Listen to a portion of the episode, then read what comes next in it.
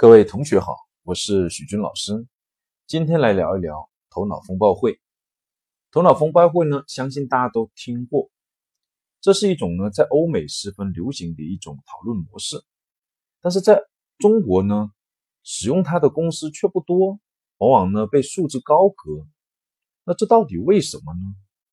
首先，我们先来看看什么是头脑风暴会。头脑风暴呢，呃，如果不说，大家可能不知道。它最早是一个精神病理学上的用语，是指呢精神病人他的一个精神错乱的状态。后来呢被美国的奥斯本引用，是指呢一群人在不受任何限制的气氛当中进行自由的讨论，相互启发、激发灵感，想出尽可能多的创新的方案的一种讨论会模式。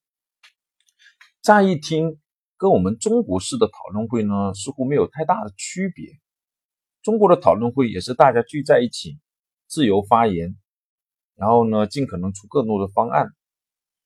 但是我们细细一想，我们中国有很多的传统文化，对大家这种思维的碰撞是有影响的。所以中国式的讨论会往往会有以下两个的主要问题，导致创新很少。第一个叫群体思维，也就是呢，人很容易屈从于权威或大多数人的意见。在中国呢，讨论会呢，往往大多数情况下都要看呢领导是怎么说的，或者说绝大多数人的意见是什么，才会去发表自己的意见。还有第二个呢，中国式讨论会的一个比较大的问题呢，叫枪打出头鸟，谁先提方案呢，往往就很容易成为呢大家一个攻击的对象，说你提的方案这不好，那不好，那这是为什么呢？因为呢。指出别人方案中的错误，远远比想出一个新的方案要容易、要简单。那正是基于这些误区呢，导致中国的讨论会创新的方案就很少。那头脑风暴会跟中国式的这些讨论会有什么区别呢？使得它能够在欧洲这么流行？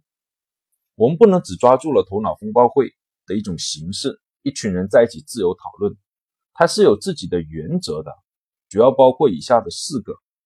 第一个叫不准批评，也就在头脑风暴会上，你只能说别人方案的好，不能批评别人的方案。只要一批评，就限制住了其他人的思维。第二，鼓励奇思妙想，也就是鼓励大家要想那种呢平常人很少不敢想的一些方案，越新奇越好，越创新越好，以此来带动其他人的思维的碰撞。第三。以数量求质量，头脑风暴会的一个目的很明确，就是要尽可能的想出更多的方案。至于质量如何，那是下一场会议的问题。第四，鼓励联想，鼓励呢你在别人方案的基础上进行改善，使得呢大家之间的思维能够进行进一步的碰撞，想出更多的更完善的方案。以上的四个原则呢，就是头脑风暴会最基本的原则。可是，在中国的使用过程中，还要考虑中国的一个文化。中国人很含蓄，也容易呢枪打出头鸟。所以呢，我们要在前面四项基本原则的基础上呢，增加两项。一个是增加喝彩员，每当有人提了方案，不管好坏，他就要带领大家一起鼓掌，而且嘴巴里要喊道：“好好好，好好好”，以鼓励更多的方案的提出。第二，要增加一个监督员，也就是当别人要有枪打出头鸟这样的一种语言或者行为的时候，监督员要警告对方。这里呢，要特别的提醒一下，我们说的不准批评中的批评，不单是指语言上的批评，还包括语气、表情、动作上的批评。比如说，别人一个提个方案，你突然来的，哼。或者说是给人家一个白眼，这也同样是对别人的一种批评，也会限制大家的一个思维的创新。除了以上的这些原则以外，在实操的过程中还要注意几个细节。一般来说呢，头脑风暴会呢是在八到十二个人之间，最好是二十到四十分钟，一个主持人，一个记录员，主题要事先告知这些讨论的人，让他们呢事先有一个思考的过程。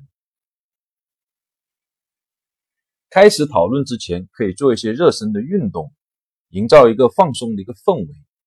而在正式讨论之前，主持人呢事先提几个创意的一个点子或方案，带领大家呢鼓掌喝彩，使大家呢能够尽快的进入到这种创新的氛围，然后呢再来开始正式的讨论。好，关于头脑风暴会在中国呢怎么样能够开好呢？我们就讲到这里。如果想学习更多管理学跟心理学实用前的知识呢，还可以关注微信公众号“许军老师说心理和管理”。